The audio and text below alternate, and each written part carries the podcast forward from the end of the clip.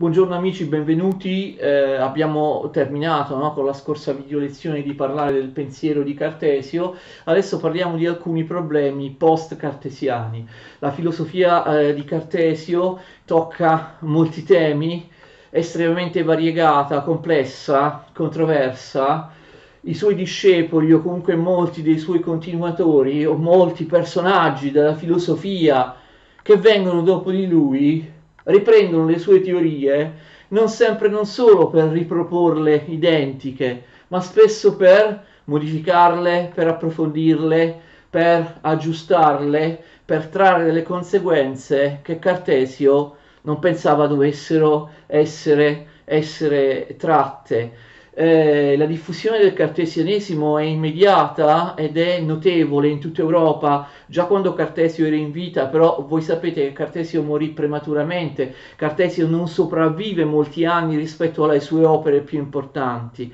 E quindi comunque dopo la morte di Cartesio la sua filosofia entra anche nelle università, questo è una cosa, un evento veramente straordinario, ricordate che le università sin da quando esistono sono deputate a spiegare a illustrare una sola filosofia, si basano su una sola filosofia, la filosofia delle scuole, cioè appunto l'aristotelismo, l'aristotelismo scolastico, con numerose varianti, però sempre di, di scolastica eh, si tratta, invece una filosofia molto diversa dalla scolastica, ma che abilmente Cartesio aveva eh, intessuto di una terminologia che è, è identica a quella della scolastica, eh, entra nelle università e quindi è la prima volta nella storia che a, a, fianco della filosofia scolastica le università attivano anche dei corsi di filosofia cartesiana. Questo avviene prima di tutto in Olanda dove Cartesio, vi ricordate, viveva e, e, e, e scriveva, e in particolare il Regius a Utrecht oppure eh, un altro cartesiano Ian de Rey all'Università di Leida introducono la filosofia, la filosofia cartesiana, però insomma si tratta appunto di una sorta di scolastica cartesiana perché questi personaggi ripropongono la filosofia di Cartesio inalterata. Eh, ma la filosofia di Cartesio si diffonde in molte altre università europee, anche eh, nell'Università Cattolica di Lovanio, in Germania, in Italia, persino a Napoli con un personaggio, con un magister universitario come Giuseppe Valletta e, e diciamo che comunque questi professori universitari non esprimono idee particolarmente originali. Più importante è l'interpretazione cartesiana e i dibattiti che la filosofia di Cartesio suscita al di fuori delle università. Ci sono molti temi eh, nelle opere di Cartesio che danno da discutere. Per esempio il rapporto tra fede e ragione. Ricordate che Cartesio aveva escluso la fede, aveva escluso il libro sacro, aveva escluso la, la rivelazione, la teologia rivelata dal metodo chiaro e distinto. Per lui la fede, la teologia rivelata, mh, la scrittura non poteva costituire una delle discipline che dovevano essere rifondate in, in, base al metodo geometrico, al criterio di verità dell'evidenza, delle idee chiare e distinte. Eppure alcuni cartesiani fecero questo, cioè cercarono di spiegare con le idee chiare e distinte anche la rivelazione, di riportare persino la rivelazione cristiana ad un'idea chiara e distinta. Per esempio lo fa um, Ludovico Maier Ludovico Meyer. Eh, Ludovico Meyer, che è un olandese, è un discepolo di, di Spinoza. Altri utilizzarono persino il criterio delle idee chiare e distinte di Cartesio per spiegare niente meno che l'Eucarestia, ma l'Eucarestia è un dogma che all'interno della teologia cristiana eh, prevede l'esistenza di un mistero, questo sia per i cattolici sia per i eh, protestanti. Eppure venne fatto anche questo. Il problema, ricordate, importantissimo degli animali macchine, vi ricordate? Per Aristotele gli animali non erano altro che congegni, che meccanismi, che macchine senza un'anima, eh, pur essendo dei viventi, ecco, erano dei meccanismi. Eh, avevano dei movimenti semplicemente inerziali, semplicemente riflessi e non avevano neanche l'anima, ricordate per Cartesio, gli animali non avevano neanche l'anima, eh, l'anima sensitiva, non provavano né piacere né dolore né fame né freddo e, e così via. E ovviamente la tesi della, delle, degli animali macchina ha mh, molte implicazioni teologiche. Lo stesso Cartesio a, aveva eh, sottolineato questo e molti suoi discepoli appunto, appunto ripropongono quello che già Cartesio aveva accennato. Se gli animali sono delle macchine, si risolve il problema del motivo per cui gli animali soffrono. Infatti, la sofferenza degli esseri viventi veniva dal cristianesimo ricondotta al peccato originale. Quindi io soffro perché ho peccato. Adamo ed Eva hanno peccato al posto mio come specie, d'accordo? Tutta la specie umana ha peccato. Ma come spiegare la sofferenza di esseri viventi come gli animali che ovviamente non avevano peccato, non potevano peccare perché non hanno una libera volontà, non distinguono il bene dal male, quindi ovviamente gli animali sono esonerati, sono esenti dal peccato originale, eppure soffrono lo stesso. Perché soffrono? È una sofferenza ingiustificata. Dio ha eh, causato sofferenza agli animali che però non l'hanno meritata, non hanno peccato. Chiaramente, se gli animali invece sono macchine e quindi non soffrono, si risolve questo problema. Gli animali non hanno peccato e infatti, secondo Cartesio, non soffrono perché sono soltanto delle macchine. Però voi forse avete già immaginato che la questione degli animali macchina sarà sfruttata anche dal, eh, dal, dal, dal materialismo, perché ovviamente eh, Cartesio aveva cercato di dimostrare che ehm, eh, gli animali fossero delle macchine, eh, però molti eh, obiettano possibile che eh, la materia sia capace di, di, tutte quelle prestazioni straordinarie degli animali. Se la materia è in grado di eh, auto-organizzarsi per dare luogo alla fisiologia animale, eh, la materia potrebbe essere anche in grado di pensare, d'accordo? Anche gli uomini potrebbero essere delle macchine o comunque anche gli uomini potrebbero essere costituiti soltanto di materia, soltanto di res extensa e non di res cogitans, come Cartesio diceva che erano costituiti gli animali, perché se gli animali sono comunque dei viventi, fanno tante cose eh, significative eh, pur non avendo l'anima, pur essendo soltanto materia, allora si potrebbe riportare con un argomento materialistico questo all'essere umano.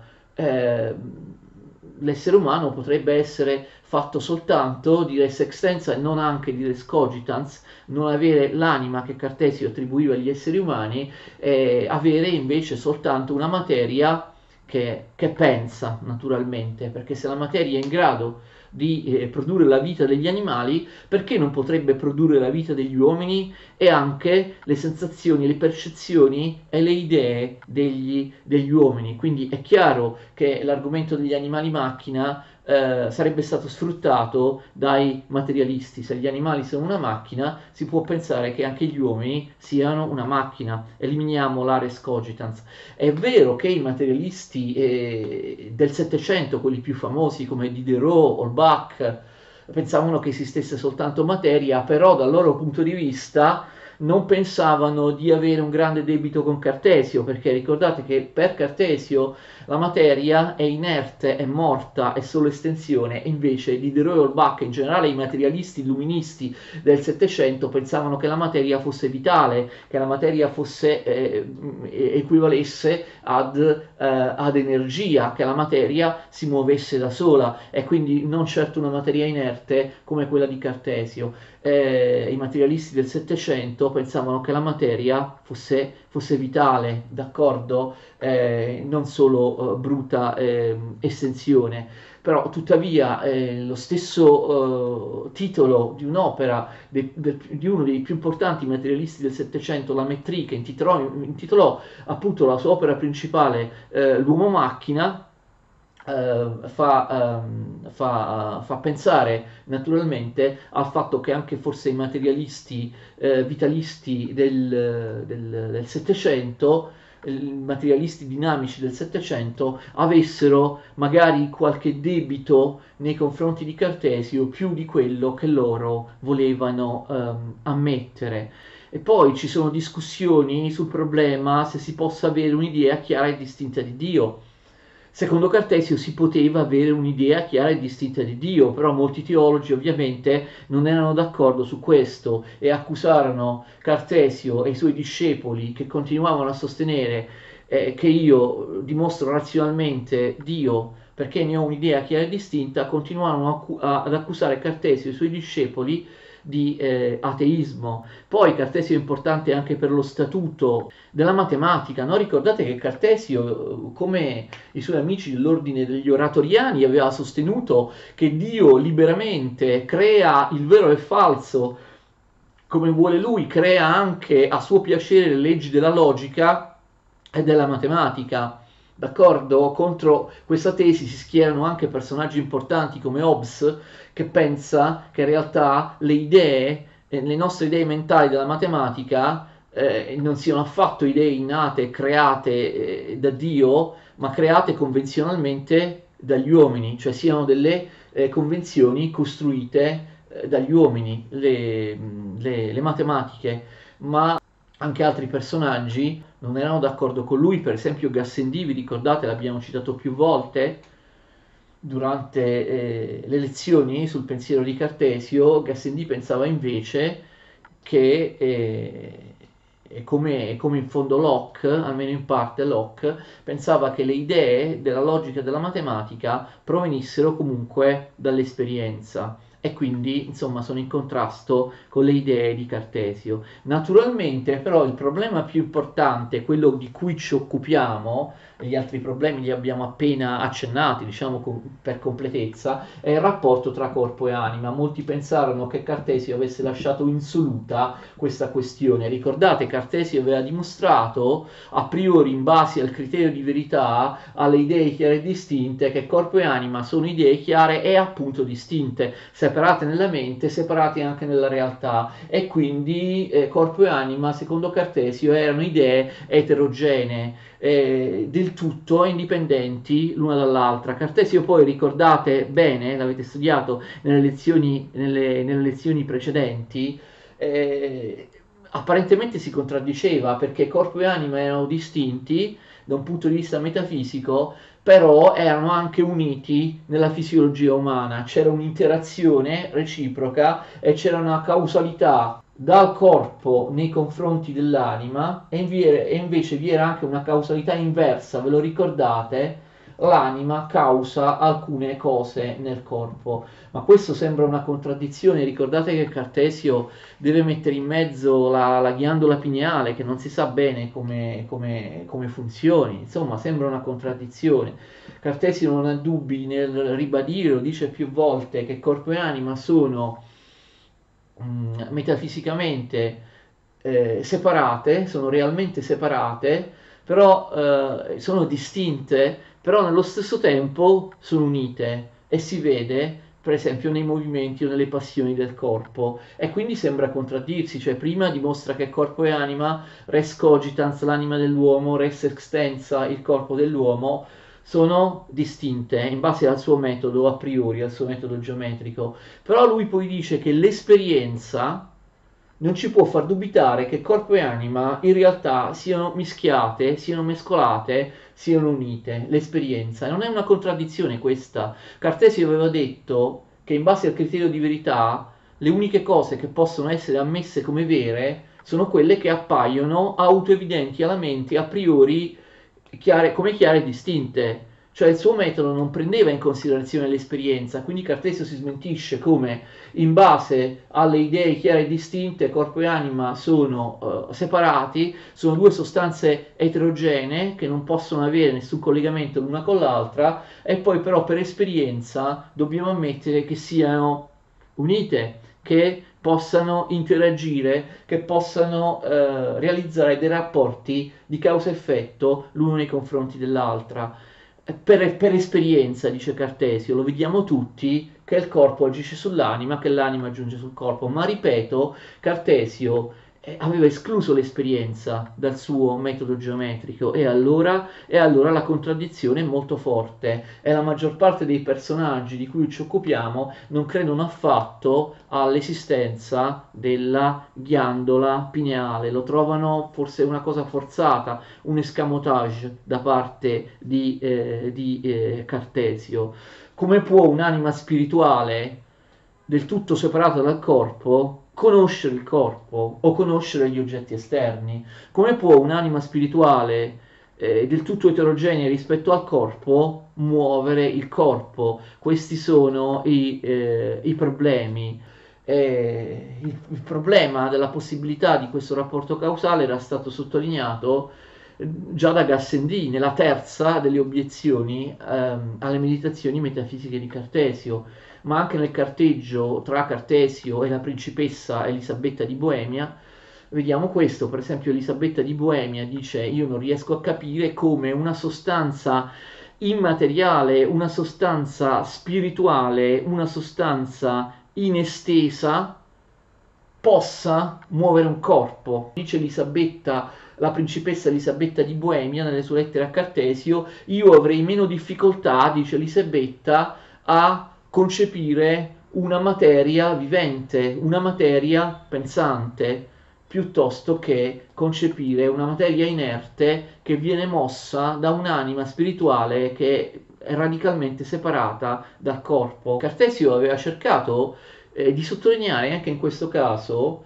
eh, le positive ricadute teologiche di questa distinzione netta tra anima e corpo, perché nella teoria tradizionale cristiana l'anima e il corpo erano comunque strettamente unite, no? secondo la dottrina aristotelica il corpo era la materia dell'organismo umano, l'anima era la forma, soltanto che poi anima e corpo però si separano miracolosamente, misteriosamente alla morte. D'accordo? Invece Cartesio dice: Io ho fatto il corpo del tutto separato dall'anima e questo spiega meglio l'immortalità dell'anima e la sopravvivenza dell'anima, perché l'anima, eh, a differenza di quello che dicono le dottrine cristiane tradizionali, alla morte l'anima non si deve separare in qualche modo piuttosto misterioso dal corpo, l'anima già in vita è separata, è, molto, è del tutto separata dal corpo e quindi questo ci fa pensare più facilmente che alla morte l'anima... Eh, prenda una totale autonomia dal corpo, sopravviva eternamente mentre il corpo eh, si sfalda, si eh, corrompe. E, è un rapporto causale. Ricordate che cosa causa il corpo nell'anima e che cosa causa l'anima del corpo?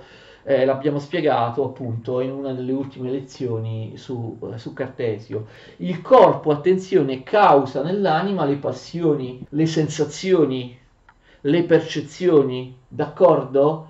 Eh, derivano dall'anima, per esempio un dolore, se io mi taglio, uh, mi faccio una ferita al braccio, un dolore proviene dal corpo, ma viene sentito nell'anima. Quindi le passioni, le percezioni, i sentimenti vengono causati dal corpo che attraverso la ghiandola pineale modifica l'anima. E poi ricordate invece eh, l'azione inversa, l'anima che cosa causa nel corpo? Vi ricordate i movimenti del corpo, i movimenti volontari?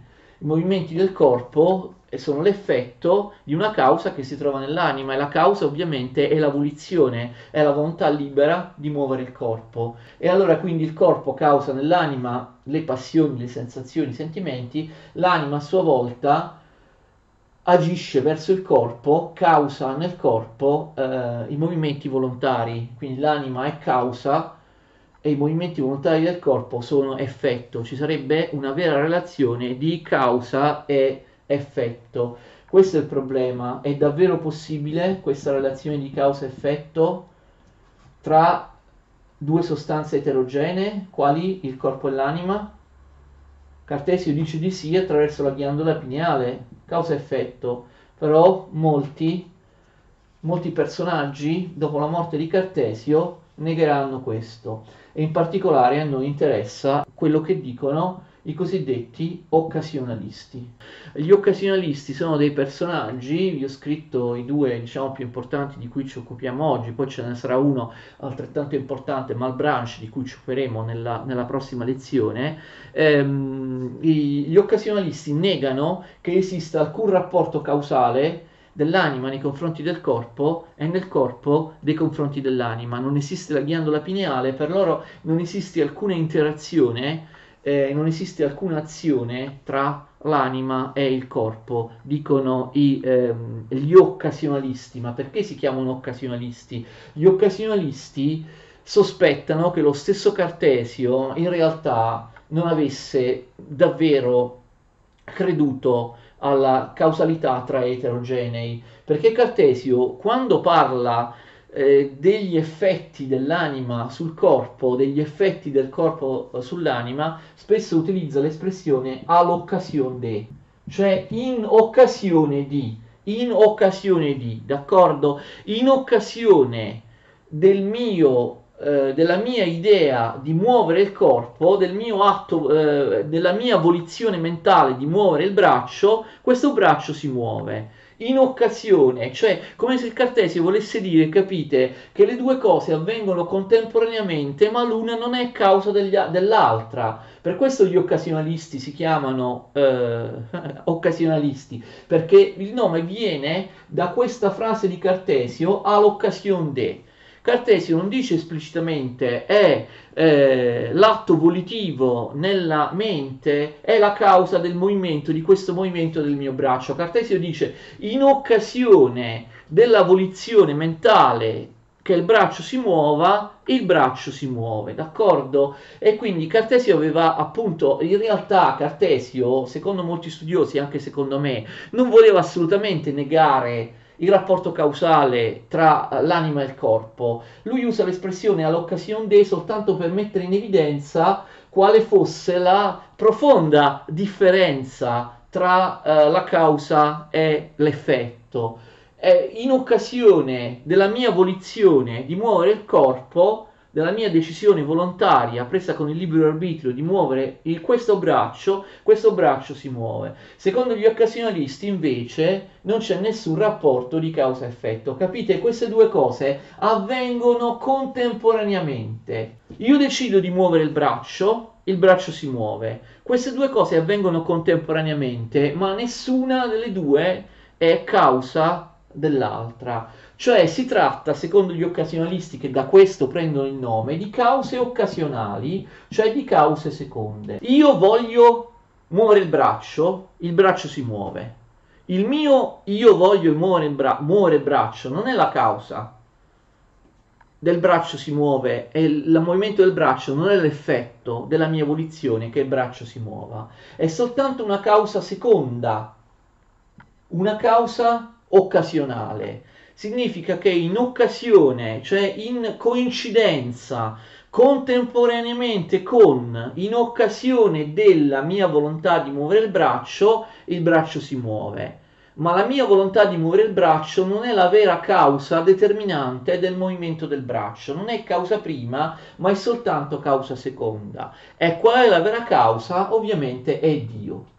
L'intervento continuo di Dio, secondo gli occasionalisti, spiega perché eh, eventi fisici ed eventi mentali siano sincronizzati, ma in realtà secondo loro gli eventi fisici e gli eventi mentali non sono l'uno causa dell'altro, d'accordo? Cioè io voglio muovere il braccio, in occasione della volizione di muovere il braccio, il braccio si muove, significa che Dio ha preso spunto, ha, ha, ha, ovviamente Dio si è accorto del mio, della mia volontà di muovere il braccio, è intervenuto e come in un miracolo, facendo un miracolo, Dio ha mosso il braccio.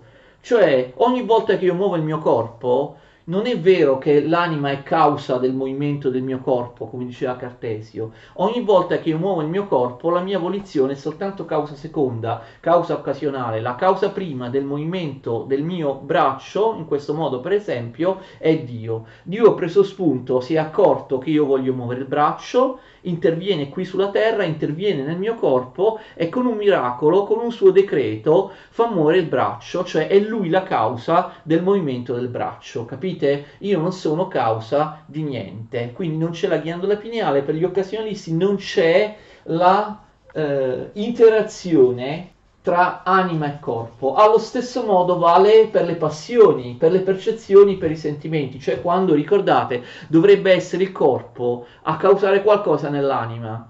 Per esempio, io mi ferisco ad un braccio, non è questa la causa del dolore che io sento a livello di anima, a livello mentale. Dio si accorge che il mio braccio è ferito interviene lui, interviene nella mia mente e mi fa sentire il dolore proprio nel punto in cui mi sono tagliato, d'accordo? Quindi non c'è nessuna relazione reciproca diretta tra anima e corpo e Dio che ogni volta interviene, Dio è la vera causa di tutto.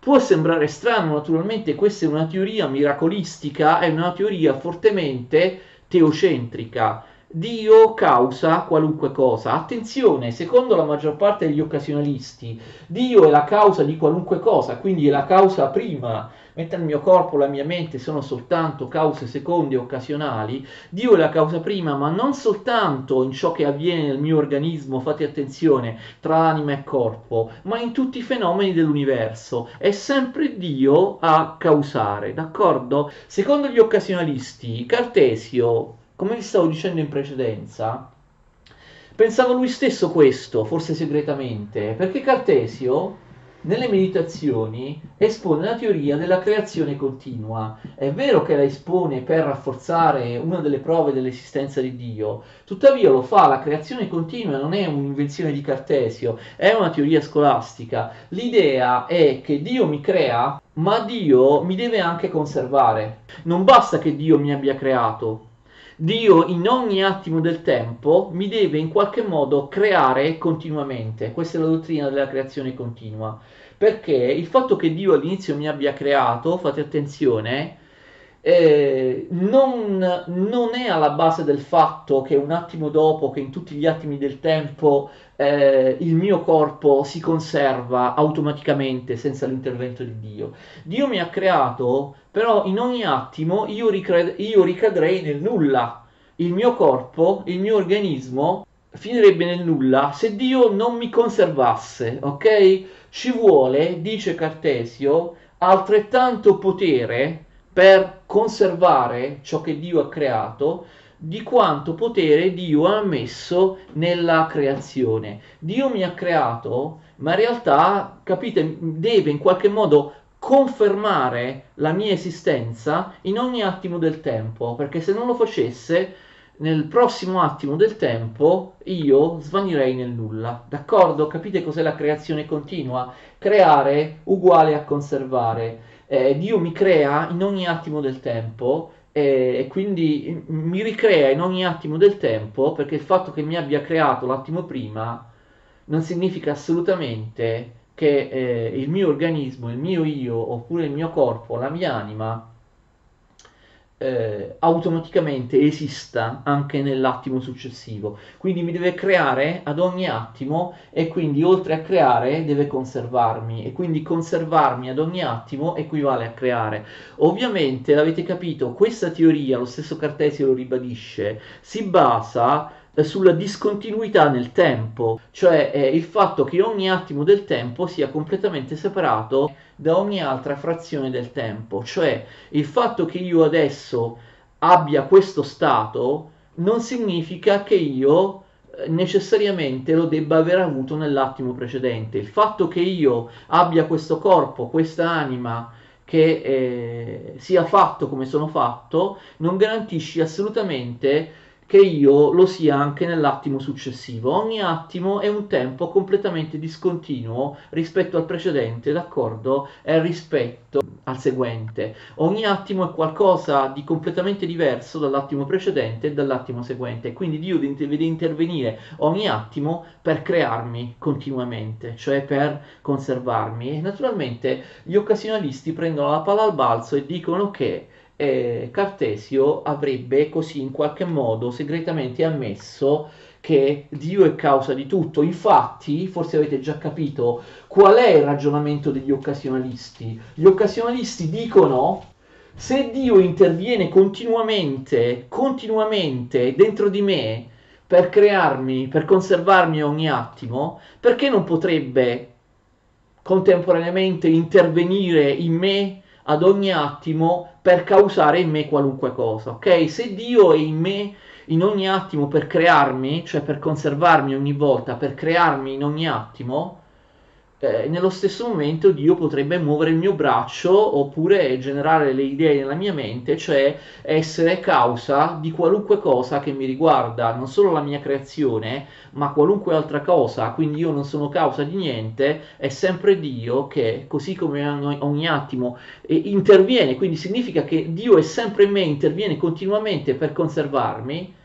e quindi contemporaneamente che cosa ci perde, diciamo così, a intervenire continuamente anche per causare sia le, le mie idee, sia i movimenti volontari del corpo e eh, così via. È sempre Dio che interviene per causare. Noi pensiamo di essere la vera causa prima del movimento del corpo perché siamo abituati ad, al fatto che ogni volta che vogliamo muovere il corpo, il corpo immediatamente dopo si muova. Questo ingenera la falsa credenza che la volizione di muovere, per esempio, questo braccio sia la vera causa, la causa prima, la causa determinante del movimento del braccio, ma non è così. Ogni volta che io voglio muovere il braccio, Dio interviene ed è lui la causa del movimento del braccio. Secondo gli occasionalisti, dunque, il rapporto di causa-effetto non c'è, è solo apparente, è Dio che causa qualunque cosa.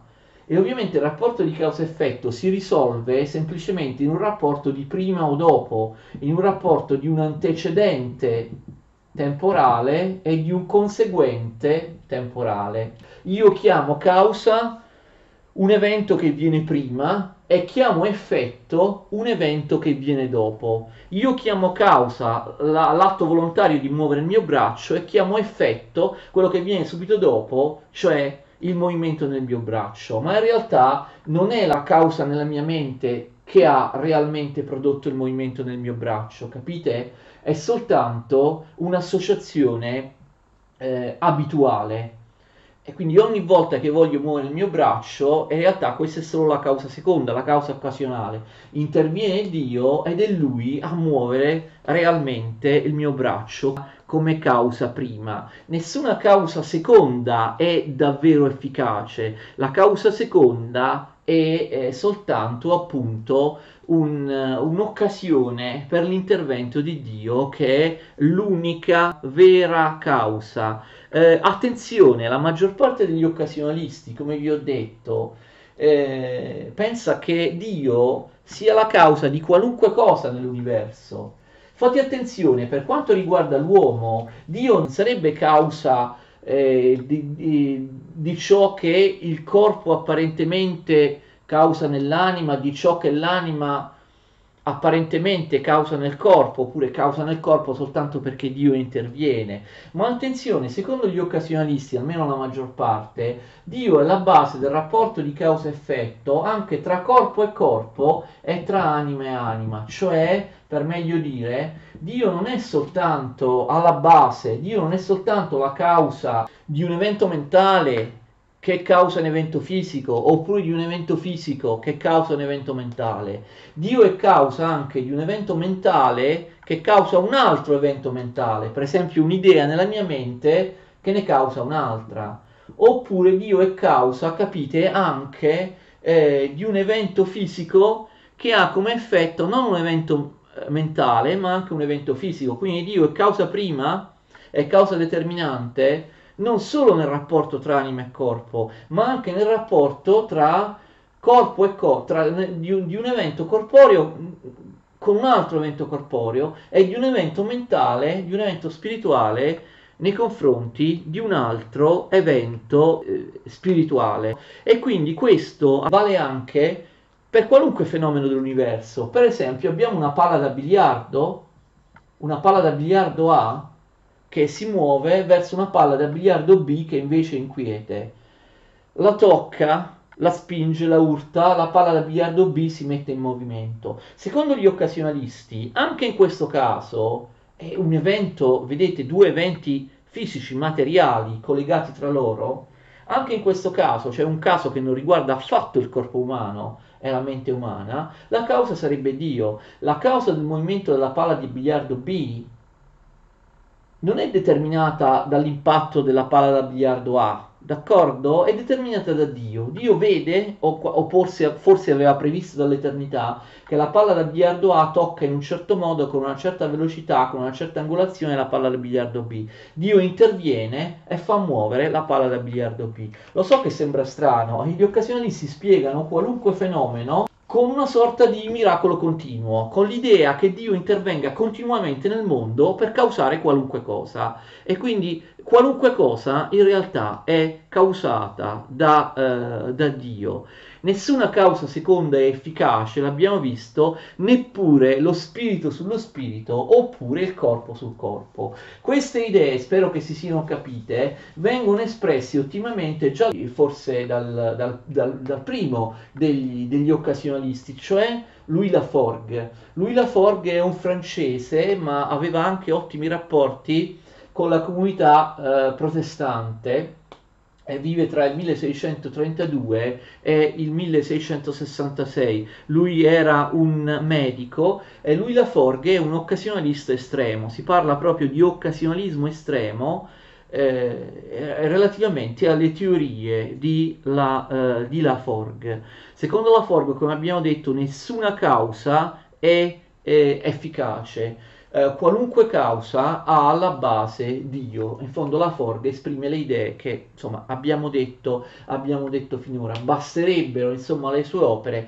per esprimere al meglio l'occasionalismo. Ci sono ovviamente altri occasionalisti, Arnold Goelings. Arnold Goelings, mentre la Ford era francese, Goelings è olandese eh, lui in realtà nasce ad Anversa ed è cattolico e infatti insegna all'Università di Lovanio. Poi che succede però? Attenzione, Gelling si converte al protestantesimo. Si converte al protestantesimo e ovviamente viene cacciato dall'Università Cattolica di Lovanio, va a Leida per un certo tempo, vive in miseria a Leida, poi riesce a diventare professore universitario anche a Leida e scrive, scrive numerose opere sul, um, sull'occasionalismo. Eh, lui perché, forse già ci avete pensato, l'occasionalismo in fondo non è compatibile con la religione protestante, no? Il determinismo, Dio causa tutto, no? Dio come è in realtà ha già previsto, se io vado in paradiso, all'inferno, secondo la predestinazione dei protestanti, potrebbe anche aver già previsto tutte le catene di causa e effetto in tutti i tempi, dall'inizio alla fine dei tempi. Infatti, Göring pensava proprio questo, cioè la sua conversione si basava sul fatto che per lui eh, l'occasionalismo, che lui appunto considerava una teoria di Cartesio, che l'occasionalismo eh, fosse molto simile al teocentrismo della religione protestante, d'accordo? Dio è eh, fondamentale quando si tratta del mio destino soprannaturale, Dio ha, quindi è primario, è fondamentale anche quando si tratta dell'andamento fisico del, dei fenomeni, cioè del mondo, eh, del, mondo, del mondo fisico. Allora che cosa dice Goellings? Goellings è molto brillante, Goellings viene considerato il secondo filosofo più importante del Seicento, dopo, dopo Spinoza. Gelings aggiunge all'occasionalismo, come l'abbiamo spiegato e come viene espresso dalle opere di Laforgue, un argomento molto molto interessante che sarà ripreso poi da qualunque occasionalista. Gelings dice, qual è la sua, la sua frase? Non puoi fare ciò che non sai come si faccia. E quindi quando io voglio muovere il corpo, muovere il corpo e poi subito dopo avviene il movimento del corpo, cioè sappiamo che secondo gli occasionalisti il mio voglio muovere il corpo non è la vera causa del movimento del mio corpo, è solo una causa occasionale, è solo una causa seconda che, dice Goelings, eh, permette a eh, Dio di intervenire per muovere il braccio. Voglio muovere il corpo e poi abbiamo il movimento del corpo. Ok, Goerings rafforza quest'idea che alla base del movimento del corpo non ci sia la mia volizione mentale, ma ci sia l'intervento diretto di Dio, con questa argomentazione che io, a differenza di quello che eh, diceva Cartesio, quando voglio muovere il corpo non so veramente che cosa voglio fare. Cioè, Cartesio, attenzione, aveva escluso gli atti mentali inconsapevoli. Secondo lui la mente, l'anima, la res cogitans era trasparente, era chiara e quindi qualunque atto, qualunque volizione della res cogitans era qualcosa di chiaro e trasparente. Ma uh, Gellings dice non è vero. Nel momento in cui voglio muovere il mio braccio, il mio braccio si muove in un certo modo, io non so effettivamente come, come e perché si muove il mio braccio, capite? Cioè si tratta di un atto mentale non eh, intenzionale, eh, oppure appunto io non muovo il braccio è la soluzione di Gehling se io non muovo veramente il braccio, perché attenzione, se io muovessi veramente il braccio con la causalità della mia mente, con l'atto volontario della mia mente voglio muovere il braccio, io farei un atto mentale intenzionale, perché di fatto voglio muovere il braccio, ma non capisco in cosa consiste il processo di eh, muovere il, il, il, braccio. Cioè Gehling dice molto intelligentemente che nessun essere umano conosce il modo di produzione del movimento del braccio. No? Ricordate Cartesio che cosa aveva detto? Ha detto che il braccio si muove comunque in maniera meccanica la volizione dell'anima arriva attraverso i nervi e i vasi sanguiferi del cervello alla ghiandola pineale, in qualche modo la schiaccia, la modifica e fa sì che dalla ghiandola pineale, vi ricordate, partano tutta una serie di particelle microscopiche del sangue e gli spiriti animali che attraversano i nervi, visti come dei tubicini, i nervi o i vasi sanguiferi, fino ad arrivare alla placca motrice dei muscoli e muovere il mio braccio. Però capite, io voglio muovere il braccio così. Però capite cosa dice Gellings da un punto di vista fisiologico. Io non so veramente che cosa mi fa muovere il braccio così. Dice Gellings, la maggior parte degli esseri umani non sa neanche di avere quegli organi, quei vasi sanguiferi, quei nervi, quei muscoli che permettono un certo movimento del braccio. Quindi o, attenzione, o la mia volontà di muovere il braccio è, non è intenzionale, oppure vuol dire che io non muovo il braccio e questa è la conclusione di Gelings di io muovo il braccio. Cerco di spiegarmi meglio. Io voglio muovere il braccio in questo modo piuttosto che in quest'altro ad una certa velocità. Muovere il braccio piuttosto che a un'altra velocità in una certa direzione piuttosto che in un'altra. Io con la mia mente non sono minimamente in grado di sapere eh, perché come il braccio si muove in un modo oppure nell'altro. Come faccio io a saperlo? Non posso fare, ricordate la frase che vi ho detto prima, ciò che non so come si faccia, come si produca. Io per muovere il braccio in questo modo, piuttosto che in questo modo, dovrei essere cosciente esattamente da un punto di vista fisiologico di quanti sono questi spiriti animali, particelle del sangue, di che tipo sono, qua, di quale quantità, a quale velocità devono passare attraverso i nervi, i muscoli, in quale punto esattamente del nervo e del muscolo devono arrivare per muovere il braccio in questo o in quell'altro modo, capite?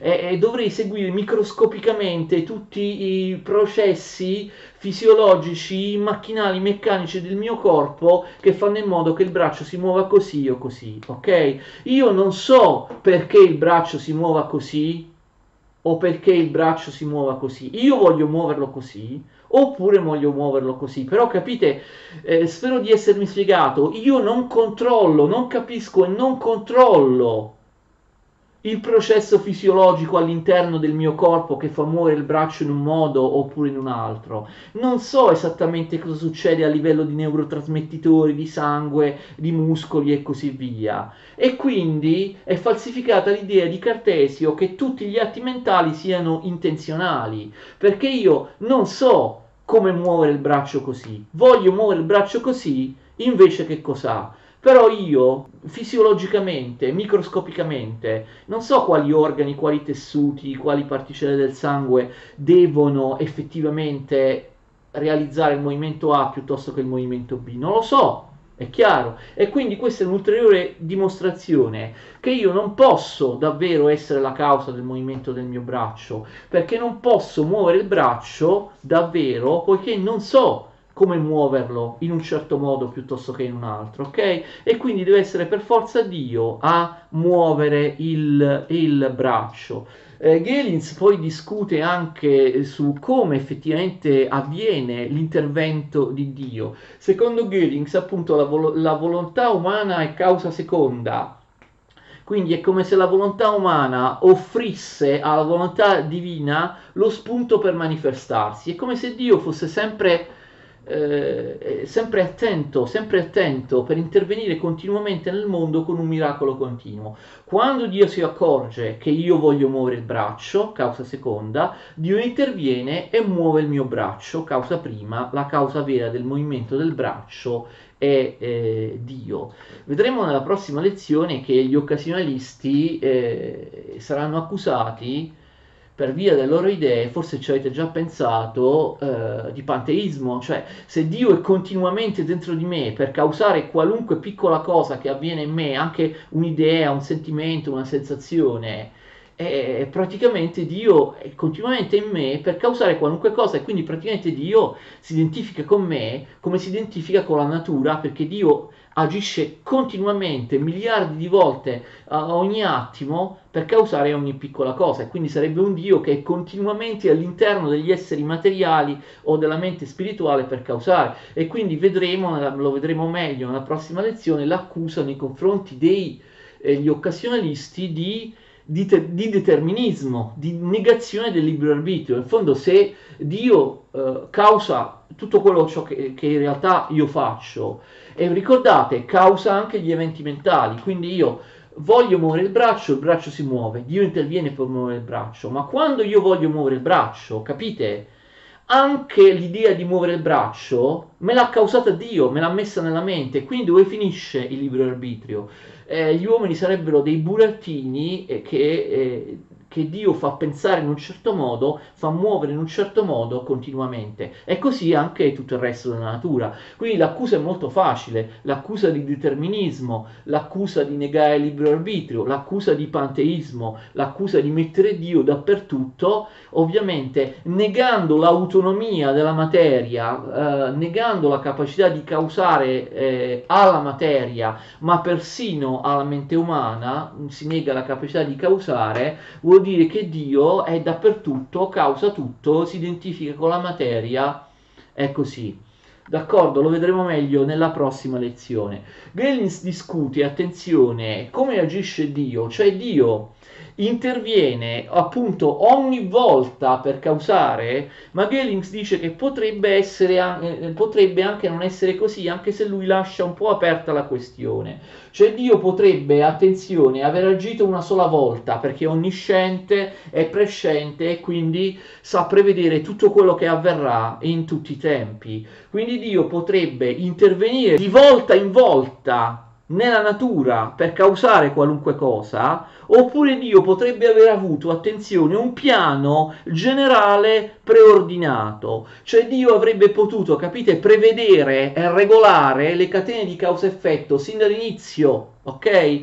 In modo tale che tutte le cause, tutti gli effetti, Dio li ha, li ha, prodotti lui, ma li ha prodotti sin dall'inizio, ok? Non che Dio debba intervenire ogni volta per causare. Attenzione, questa ipotesi, cioè che Dio sia la causa di tutto, ma non intervenendo ogni volta per causare, Dio sia la causa di tutto perché all'atto della creazione eh, Dio avrebbe già deciso tutte le catene di causa-effetto, cioè avrebbe capito, causato anche ogni minimo fenomeno della natura in anticipo, ok? Coordinando, rendendo, come dire, eh, contemporanee, per esempio, la mia volizione di muovere il corpo e il movimento del corpo, cioè avvengono contemporaneamente, non perché Dio, capite, ogni volta che voglio muovere il corpo interviene per muovere il corpo, ma perché Dio ha già stabilito dall'inizio che in contemporanea con la mia idea di muovere il corpo, il corpo si debba muovere. Una sorta di armonia prestabilita molto simile ovviamente a quella di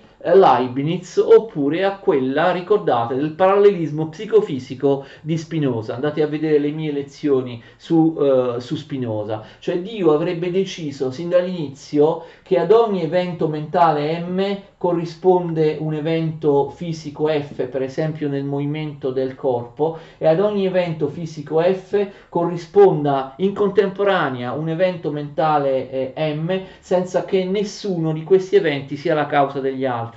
Li ha causati, cioè li ha stabiliti eh, con un piano preordinato Dio eh, all'inizio e poi lascia che si verifichino come lui, come lui ha stabilito. Non so se, eh, se, mi sono spiegato e questo vale anche ovviamente eh, nella relazione che non è più di causa-effetto ma di prima e dopo, è soltanto di contemporaneità, di parallelismo, ehm, di relazione tra una causa mentale nei confronti di un effetto mentale e di una causa fisica nei confronti di una causa fisica. Quindi quest'idea, insomma, di Gelings è importante. Dio potrebbe anche non intervenire ogni volta che c'è da causare qualcosa, potrebbe aver stabilito sin dall'inizio che in un certo momento del tempo, in un certo punto dello spazio, io per forza muovo il braccio così, Dio ha deciso che il braccio mio si deve muovere in questo preciso momento del tempo e dello spazio,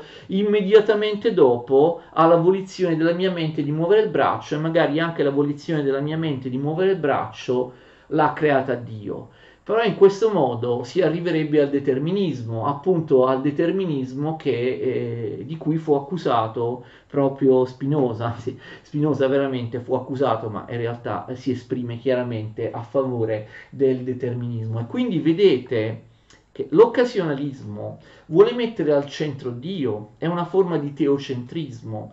Per gli occasionalisti qualunque cosa è causata da Dio però nel mettere Dio al centro, di mettere Dio in mezzo, di mettere Dio, di, eh, di, di, pensare che Dio sia la causa di qualunque cosa, vedete che è pericoloso, cioè gli occasionalisti rischiano di eh, produrre l'effetto contrario, cioè di identificare Dio con la natura oppure di far sì che anche se Dio avesse fuori dalla natura stabilito una volta e per sempre all'inizio ogni contemporaneità tra ogni presunta causa e ogni presunto effetto, avrebbe ovviamente in questo modo tolto il libero arbitrio e tolta ogni autonomia alla materia ma anche alla mente umana e avrebbe stabilito tutto dall'inizio ricadendo così nel, in, in, un'accusa di, eh, di, determinismo. Va bene, per questa lezione ci eh, fermiamo qua, ci sono altri occasionalisti importanti, uno di una certa importanza si chiama Cordenois. La prossima volta ci occuperemo del, dell'occasionalista più famoso nella prossima lezione, cioè Malbranche. Fate attenzione, Malbranche non è importante soltanto perché condivide queste dottrine occasionaliste che in fondo lui ripete, sì, ci metterà qualcosa di originale, qualche osservazione ulteriore, però in fondo le dottrine occasionalistiche di Malebranche non sono molto diverse di quelle di Laforgue e di Goelings. Malebranche è importante anche, attenzione, per altre questioni, per la sua teoria della conoscenza platonica e idealistica che avrà una grande importanza nella storia della filosofia, perché Malbranche sarà in fondo alla base del, dell'idealismo di Berkeley e della possibilità di idealismo da parte di Hume. Quindi Malbranche, anche se molti non lo sanno, è il vero fondatore dell'idealismo. Ma Malbranche è anche importante ovviamente per la questione della teodicea. Malbranche e altri suoi avversari eh, si confrontano in maniera molto interessante a colpi di argomentazioni di teologia razionale sull'origine del male e eh, sul significato del male nel mondo e sul problema della teodicea, come è possibile che un Dio sommamente buono abbia permesso l'esistenza del male. Ricordate, è un problema che, su cui si, su, si, interrogò anche molto Agostino. Quindi Malbranche ha un interesse non soltanto per il suo occasionalismo, ma anche gli occasionalisti che abbiamo visto oggi, o l'occasionalismo in generale, voi capite bene che eh, sono teorie che avranno un grande influsso nella storia della filosofia. Le ricadute non volute, abbiamo visto, dell'occasionalismo nel determinismo, influenzarono moltissimo, come abbiamo già visto, Spinoza e Leibniz. Ma non è solo questo. La negazione della causalità, del rapporto causa-effetto, sarà anche alla base, vi ricordate, della teoria di chi? Di David Hume, che appunto considera una credenza, un'abitudine la, il rapporto causa-effetto che lui nega, no? nega Hume il rapporto di causalità e che Hume appunto riconduce ad una semplice abitudine. È esattamente come gli occasionalisti, Hume eh, riconduce il rapporto causa-effetto a un rapporto semplicemente tra un prima e un dopo, tra un antecedente temporale e un conseguente temporale. Quindi l'importanza degli occasionalisti è notevolissima nel, nel, prosieguo della storia della filosofia. Spesso loro non vengono studiati, non c'è tempo di studiarli a scuola, sono sottovalutati anche nella storia della filosofia e invece sono uno snodo importantissimo eh, in quel filo, in quello sviluppo della filosofia che va da Cartesio a tanti altri grandi personaggi come appunto Spinoza, Leibniz, Locke e Hume. Quindi continuiamo a parlare di occasionalismo, ma abbiamo visto anche di altre cose nella prossima lezione dedicata a Malbranche. Vi ringrazio e vi saluto per il momento. Arrivederci.